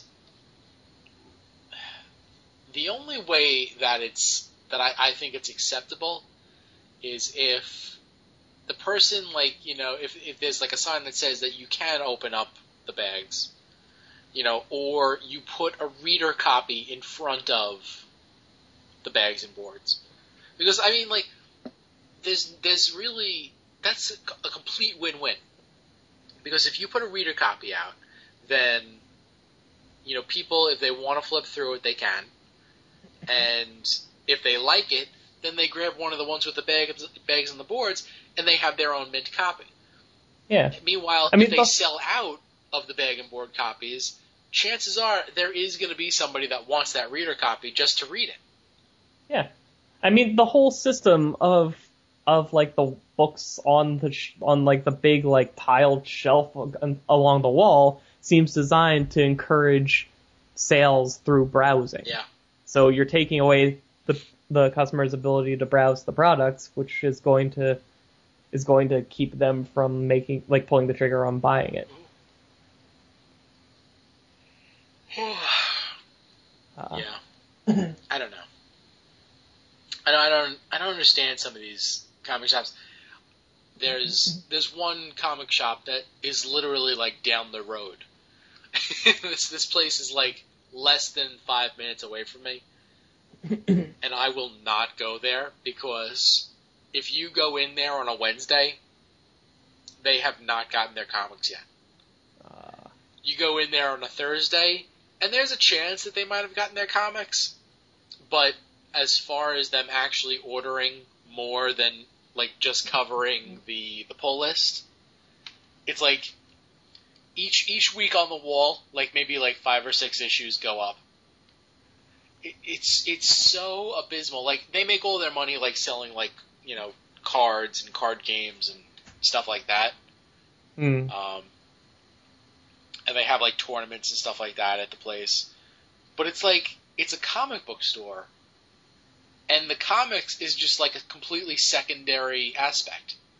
Like if you if you go into this place, like the first thing you see is the comics, and it's comics everywhere on the wall. But like all these comics are like from the '90s, you know that nobody wants anymore. It's just like Yeah. he just he has he has that, so he puts them up to display, and he orders barely anything. It's like I, I have no idea. Like I, I assume that he's making his money off of like the cards and stuff like that. But honestly, I, I can't say it. I don't know how. Do you think he's like like are these his collection? You think? Um, I think that's very likely. I, I, I think that's very likely. I like there may be like he may have like tried to pick up like somebody else's collection cheap, and he merged the two. Um, yeah, because he has he has more than the typical person would have in back issues. Yeah. but I mean, most of them are just absolute crap back issues anyway. Mm-hmm. He probably goes to Wild Pig and stocks up on fifty cent comics. awesome. He's well, no, then he would have the Jamie D collection if he did. God. Oh. Oh. Speaking of which, Okay. before uh, oh, um, the one other thing I wanted to mention of Mocca, guess who I ran into? Who did you run into? I ran into Peter Rios. Oh, oh my God! I knew it. I, Yeah, I you know, no, I literally thought it's like, oh man, it's like if I don't go, then I'm probably gonna miss running into one of the geeks from Comic Geek Speak. I'm like, I bet Peter Rios is gonna be there. I literally thought that. yeah, want me to make it worse? What? He's not gonna make it to Wild Pig. No, I, I, Huh. I, I, I would assume that not. Yeah, well, yeah, but it was cool. I wasn't even. It seems like every time I go to Mocca, I never look for him, and he just finds me. it's all. I was like, oh my god, yeah, Peter, and so it was cool. Got to catch up with him for a few minutes. Uh, it was kind of it kind of sucked though, because like it was right after I found like somebody else that was just like I hadn't seen in a long time. I had just started to like talk to them, and then Peter came up, so I'm like, oh, I want to talk to Peter. Oh, I don't want to snub this person that I'm already talking to, so didn't get to only got to spend like a few minutes, and like he's doing he's doing well with his uh his shows and everything. Yeah. Yeah, and the, I don't know if you uh, caught up. I don't know how caught up you are on CGS, but uh, Fairly well caught up. did you hear uh, Jamie D let slip that Peter's coming back to podcasting? I did hear that. Well, that was on his uh, Twitter. Uh, I did not hear his Twitter. Yeah. Um, he's he's gonna be on a podcast about something, and then he's going to consider doing his own podcast. Yes, that's basically what Jamie said too, and like it's he all he all Jamie said was it's it's I think he put it like it's a a popular podcast or he he some phrased it like that in some way. Yeah. I'm I'm thinking he's going to like he and Mr. Phil are going to revive Indie Spinner Rack because that's been gone for a while. Oh. because that was Peter. Like that was like one of Peter's two favorite podcasts. He was hanging around with Mr. Phil at Mocca, Huh. and it was. I think it would make sense. and actually, on the forums on uh, thecomicforums.com, somebody actually mentioned about the bringing back Indie Spinner Rack, and uh, I can't remember if it was Mr. Phil or Charlito. I think it was Mr. Phil that was uh, commenting that, like, he basically was implying that something may be happening soon, but he can't comment because he didn't know the full details yet. Lantern Cast exclusive, everybody. Indie Spinner Rack coming back with Peter Rio.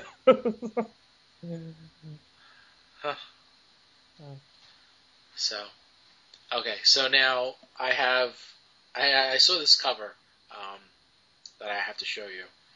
oh yeah, It's uh, from that guy um, Ulises Farinas. I know the name. He's the one that's done, um, what do you call it? He did like the Lego drawings where it's like tons of like the, all the Blackest Night characters as Legos. Yes. Um, and he's done like a, a Marvel version where they're all Legos. He does a lot of drawings where like he packs like tons and tons of Easter eggs into it, and they're very tiny. But uh, it, like you just you can just spend you know a while just going through looking for everything. So he did the cover for Glory number twenty six from Image, and uh, And thankfully, Ooh. this is the um, this is the actual cover, not a variant cover, because he did a recent variant cover for Fanboys versus Zombies number one. I think I ordered that. I don't know if I ordered that cover, but I did order that. Yeah, I, I got that particular cover. Um, but yeah, you see this cover? I do. Oh my god, it's like this character Glory just took out Godzilla, so that's whose carcass you see behind her. Oh, And then awesome. like if you look, it's like tons and tons of monsters from Godzilla. Hmm.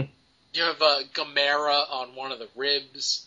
You have uh, in the pool of blood the the crab thing. um, at the very bottom, the uh, Robo Robo Godzilla. Mecha Godzilla. Um, and then over, like just beneath the crab, you have the baby Godzilla character. Makazuki. Um, the the turtle, oh, the purple turtle over on the side. I, there's like so many Godzilla monsters on this this page. It's it's insane.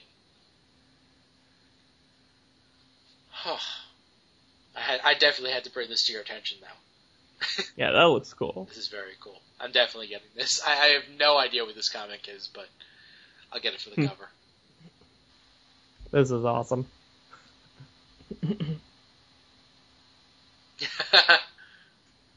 oh my god. G.I. Joe and the Rocketeer teaming up against Cobra and its Godzilla monsters. Like they even gave Godzilla a Cobra tattoo over his heart. Oh my god. Yeah. Yeah, um UlisesFarinas.com. It's U L I S E S F A R I N A S dot com. Uh, he's he's definitely on my my uh, my jam. His uh, his art is crazy. And, you know, his art is crazy, and like I got him to do a Lego version of the cover but like I'm like look like as he's doing that, I'm like looking at some of the other stuff that he's done, like stuff like this where it's like you know very detailed, and I'm Mhm. just thinking to myself, kind of kicking yourself. I'm just like yeah, I'm thinking to myself, it's like you know, he would be like the only person that I would consider you know think of actually asking to do like two, you know, one in each different style, yeah. but uh, you know. So you should get him to get him to draw like a Green Lantern Corps page. Just pack it with as many people. You know, after you win the lottery. Yeah, yeah, really. It's that, that's what it would take.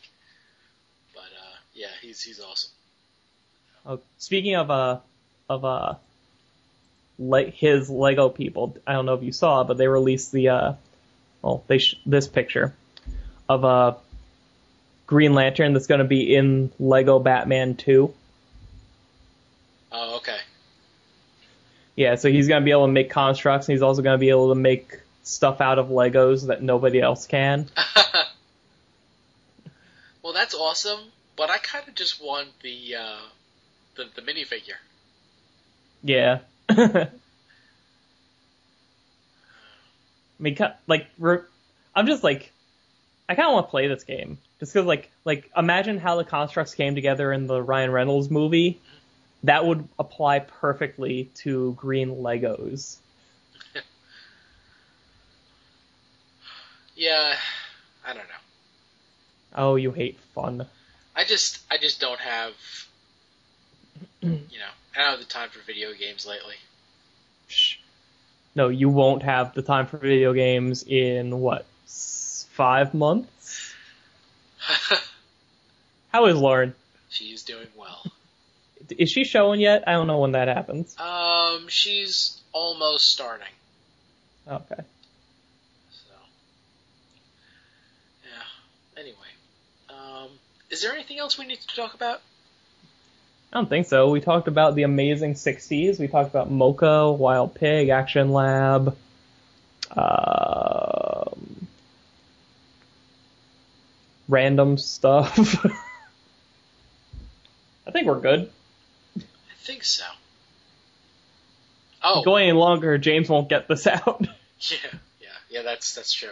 Um, yeah. So I guess the one last thing is that at Wild Pig, uh, and we mentioned this before, but Joe Staton is going to be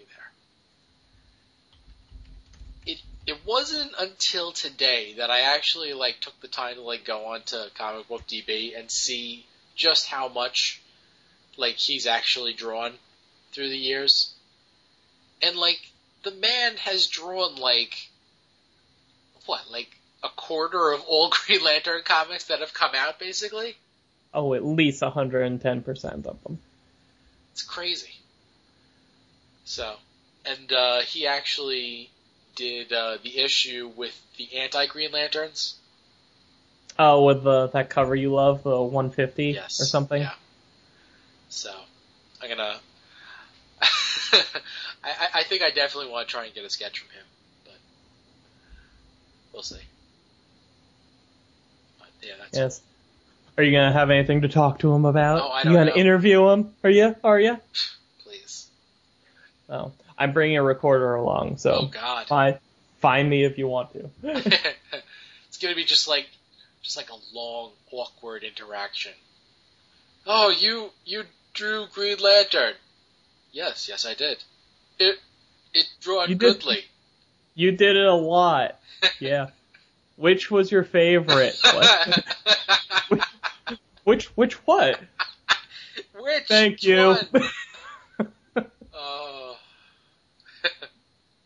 Which was your favorite? Like which what? Which issue? Which character? What do you mean? Thank you. and then you just walk away. Oh. Well, well, Chad won't be there, so I don't know how good the interviews are gonna be. Aww. okay, let's uh, let's put this episode to bed. Yep.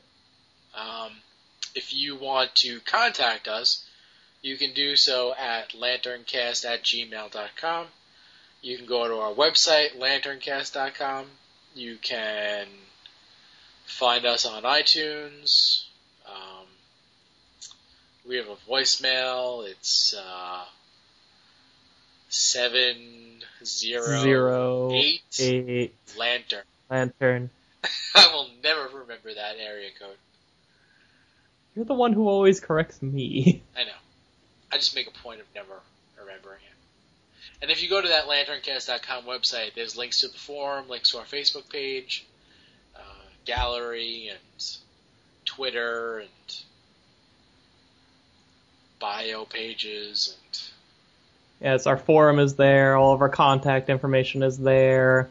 Uh, all of us have blogs now, apparently. basically, Even James. yes. I think I just saw a posting from him today that he saw the Avengers movie. Oh 'Cause- God, Well, listen, every country that's not us got it, okay? what's up with that? I don't know. They got Thor first, too. That was okay. I mean, they're allowed to have that first. God. When are you going to see it? I I'm hoping to see it on Friday. Okay. Because I know, like, once my group drags me away from the convention on Saturday, we're gonna, like, hit a movie theater on the way home. Hmm. I'm a little, I'm always a little nervous about going to see, like, like, a big movie close to, that close to opening on, like, a weekend night, though. Yeah. Yeah, I mean, like, I want to see it on Friday, but I'm definitely leery about it because, I mean, it- it's basically going to be opening night, and we didn't pre order tickets, so I don't actually know if that's actually going to happen. I did want to see it before Super Show, well, Wild Pig Super Show. Well, I guarantee you, you'll be seeing it before Super Show. Um, yeah, so James's blog again is jamesfdoyle.blogspot.com. yes. And Chad's is Coreconjecture.blogspot.com. there you go. Mine is. You don't know it. It's a Tumblr. Yes, it's Dan has a blog now. Dot tumblr dot com. Definitely not gonna remember that. And your yours is some you have like some toy thing or something, right? yeah, sure. Custom Jim custom Jim customizes It's, it's it's not that at all. Jim customizes blog No, dot libsyn God Almighty, no. dot JoeAnataCustoms.com. dot org dot edu because you're telling people how to do you're teaching No. you're proving the minds of a generation Completely wrong. You could not be more wrong. JoeAnataCustoms.com. Um, yeah, the site is set up. The there's not a lot of uh, blog entries or full gallery pictures yet, but uh, the site's set up. there you go That's something. that's half the battle Eh, well, maybe a little bit more. Maybe seventy-five percent of the battle. did you have did you see that uh that pie chart for gi joe where it's like Knowing half, Half the, of the- battle. A quarter Yeah, half of the it is blue lasers, and the other quarter is red lasers. yes Yeah. that's a good that's good math oh. Oh, hey, question. what Um, since I got my uh, my Young Justice Hal Jordan figure, oh yeah did you ever get one? nah i didn't order it Oh, i know but i'm like I feel sad for you oh because the figure is amazing, and now there's none left. well if it helps i'm probably going to have to review it tomorrow? um jo- uh, John asked me to like record like a like an episode or two of uh, Not Young Just Us Uh-huh. because season two just started and there days there he wants to like work his way through season one Yeah. and every episode he wants he also talks about like a figure in the line Uh-huh. and I think one of my episodes has the Hal Jordan figure Oh, that's so Oh. sad for you. I was like you should yeah, you should like see if Jim wants to talk about the figure and he's like ah Jim doesn't like Young Justice I, you know, I watched I watched one episode over Which the one? I think it was the New Ye- New Year's episode. Is it the one? What happened in it? There was uh, Starro-tech. Yeah, that was the season finale of season one. Okay. Yeah. Did you like it? It was okay. You know, I will say that the last two, I'll, I want to say two episodes of season one were probably the weakest I've seen of this show. Yeah. I felt like they tried to do a little too much too quickly, and they had like a couple of reveals in it that was kind of like, what? Yeah, you know, I mean, to me, the whole concept of like creating the Starro-tech things specifically, you know, designed for each person. So Yeah, yeah. you know, it's like, oh, and it can take over Superman, and it can take over Red Tornado. Tornado, Doctor Fate. Yeah, and I'm just like, what? Yeah, like it's definitely it's not the show's best. Like, but, but like to put it this way, like that's the I think that's the lowest ebb of quality the show gets to. So At, like this, I just watched I, today. I just watched the season premiere season two. I was I that was a it was great. It's the kind of thing where like they hit you with so much up front that you're looking forward to like the next week to see like okay, let's see what happens when they dial it back a little bit and you can let stuff sink in and learn because like they did something I didn't expect. Like season two is five years later, like five years after season one. oh wow, Like there's a five year gap between the last episode of season one, first episode of season two, and like the cat like the status quo of the characters you know is different. The team is more than has more than double the membership. Like there's so much like Robin is Nightwing now and Tim Drake is in as like a, another Robin character and they're both on the same team and they have all this stuff like Wonder Girls there. It's it's it's so like I it this show just became so much more interesting and I was already really interested. Huh. Um, yeah, I don't know. It's I don't know that. I don't know how I feel about that. Might get a little busy. Listen, if you liked Justice League Unlimited, you should like this. Uh, I have watched like seven and a half episodes of the Green Lantern series so far. The first seven? Yeah, the first seven and a half.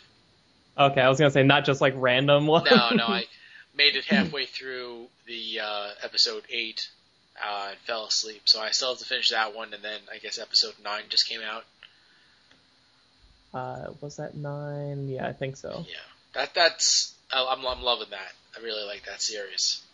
Um, and what you call it? And the other thing that I wanted to discuss, which I just remembered now that we've you know we've already done the closing of the show and uh, Ten minutes ago. yeah, still talking, but the San Diego Comic Con exclusives from Mattel. oh, they announced those. Yeah, you you were the one that texted me. Oh, was I? Oh, that's what that was. Yeah. I had no idea. I saw, hey, Mattel's doing something. Cool. Yeah. So uh, Mattel announced their um, what do you call it? The San Diego Comic Con exclusives.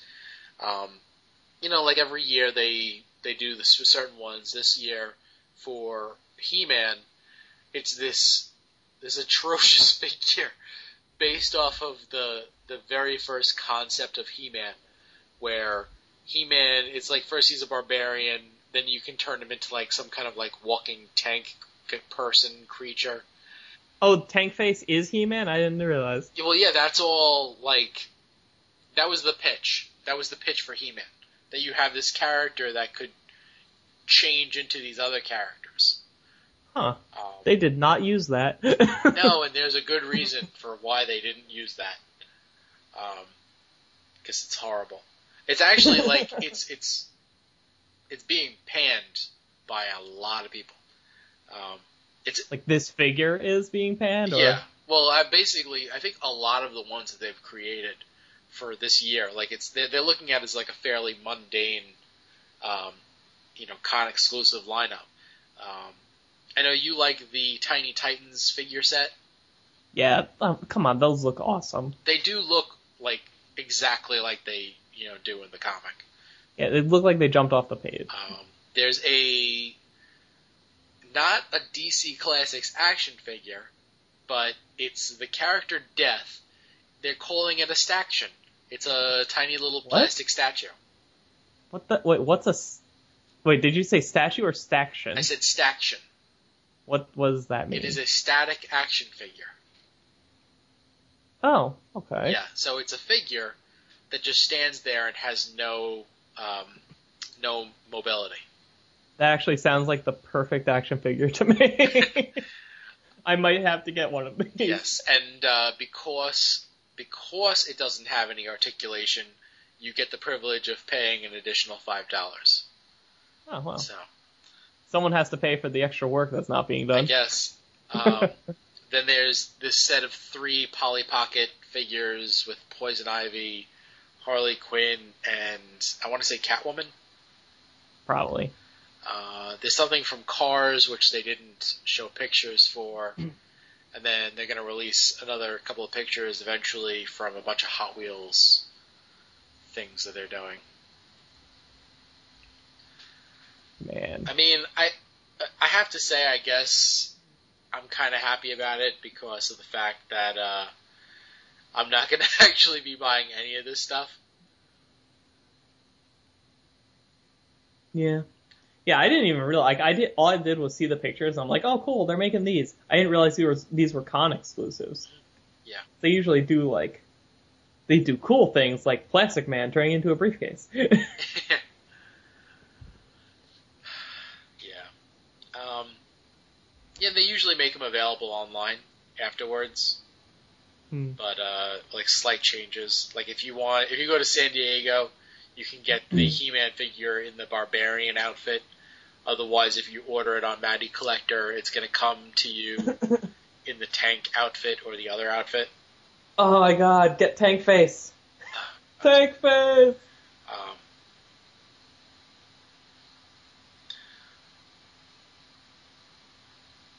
yeah, yeah. You know, like the the thing that I was actually just thinking about was how like I like He-Man. I have I have a bunch of the figures from this classics line. I have a bunch of figures from the 2000, you know, two line, and I even have like a, a couple of figures from the uh, the original line. Um, I mean, I have all like the main characters like loose in bins and stuff like that, but I actually have like I think I have uh, Dragstor and Stinkor in the package. His name's Stinkor. Yeah, he's a skunk, a skunk creature. And I'm just thinking about how like you know when they're coming out with these figures, like they they actually came out with a figure um, called the Fearless Photog, which is this character that was designed by a kid back in the 80s. He won a contest for, you know, this create your own, you know, He-Man figure. He won the contest and they, you know, they said that they were going to make the figure and then they just never ended up making a, making the figure. Oh. So, but the prototype figure, the prototype pictures of this character have been floating around for, you know, basically two decades, two and a half decades, whatever it is. And with the DC Classics line, they finally said, you know what, we're actually going to make this as part of our anniversary, you know, mm-hmm. subset. And they made this figure. And I'm like thinking to myself, it's like, oh man, that's amazing. They actually made this figure. Part of me really wants it. But the part that won out was the part that said, I don't really want to pay like twenty two dollars and then an additional, you know, eight dollars or more for shipping. I don't want to pay thirty dollars for this one action figure. Yeah. And that's how it is with all the He Man figures now. It's like like Stinkor like I love that character. I think he's such an awesome character. Like I have the original one. I have the original one in the package. I actually made a custom from the 2000 line because they didn't make one. So I, it would be natural for me to want to get the Stinkor, you know, from this one because he actually stinks. The character actually they. What? yeah, no, they actually. You've never heard of this before? No. they, I think they mix like patchouli oil into the plastic, so that this the figure always smells. Oh my god. Yeah, it's really it's it's really cool. Why would anyone want to buy that? It doesn't smell that bad. It's just that he has what this the? strange aroma. What the hell is wrong with you? If I have a piece of plastic that's emitting weird odors, I'm getting rid of it. Um. God. Yeah. So, but I mean, as much as I want that, it's like I cannot justify spending like you know thirty plus dollars for an action figure. Wow. That's my rant. Hey, you said you watched what eight and a half episodes of the cartoon? Seven and a half. Seven and a half. Oh, so you're up. Oh, you're only up to there. Okay. Yeah, there's like uh, two species warring on this planet. Yeah, and they go there for food and yeah. all that. Yeah. Okay. Oh man. Because I just watched nine. Yeah, I know what happens today. nine. Yeah. Yeah. I know what happens. You, you sound so bitter. Bitter because I want to watch that one, but I have to finish watching the other one first, and it probably was one of my least favorite episodes so far. So the first half of it? Yes, yeah. That's why I fell asleep. Because I was tired and it was boring. Listen, there has not been a bad episode of this show. Okay, well, I'll watch it and I'll be the judge of that. Yes. Liz, I'm looking in, at the May schedule right now, and it looks like there's only 13 episodes in this season. Or actually, there's supposed to be like 20 something, so they might take a mid-season break after 13. So I think sometime in April, once we've both seen all of these, we should just do an episode talking about the like the season so far. Sometime in April? Yeah. Well, considering that we're recording on the last day of April, that's probably going to be difficult. I mean, April ends no. in an hour. No, no, no, no. I mean, next April. yeah, I'm sure that we can get it done before next April. I don't know. I don't know. Uh, What's the one on the other side of May? June. June. Let's yeah, June. Let's do that in June. Okay, June. June it is. Okay. Oh God. Oh God. okay, folks. Um, the voicemail number is 708 Lantern. Please. They know. Leave us some voicemail. Please, you know, the last time I begged for voicemail, we actually got some voicemails. Please. We obviously we obviously can't be trusted to do this on our own. Oh man, I would love some voicemails. Voicemails are great, especially for the fact that Google translates them crazy. So, 708 Lantern. You know, if you're just you're driving along and you have a heads free, a hand, was it hands free? Hands free, yeah, no, heads free. a Oh. heads free device. you know, one that works without faces. Yeah, that's weird. If you have a heads free device, you know, give us a call. Maybe you're, you know, maybe you're wearing all black and you're going jogging at night. Um, give us a call. Maybe the, the light from the, the phone as you're talking to us will save your life. oh, good. Something to look forward to. yeah. That's it. All right, good night. Good night.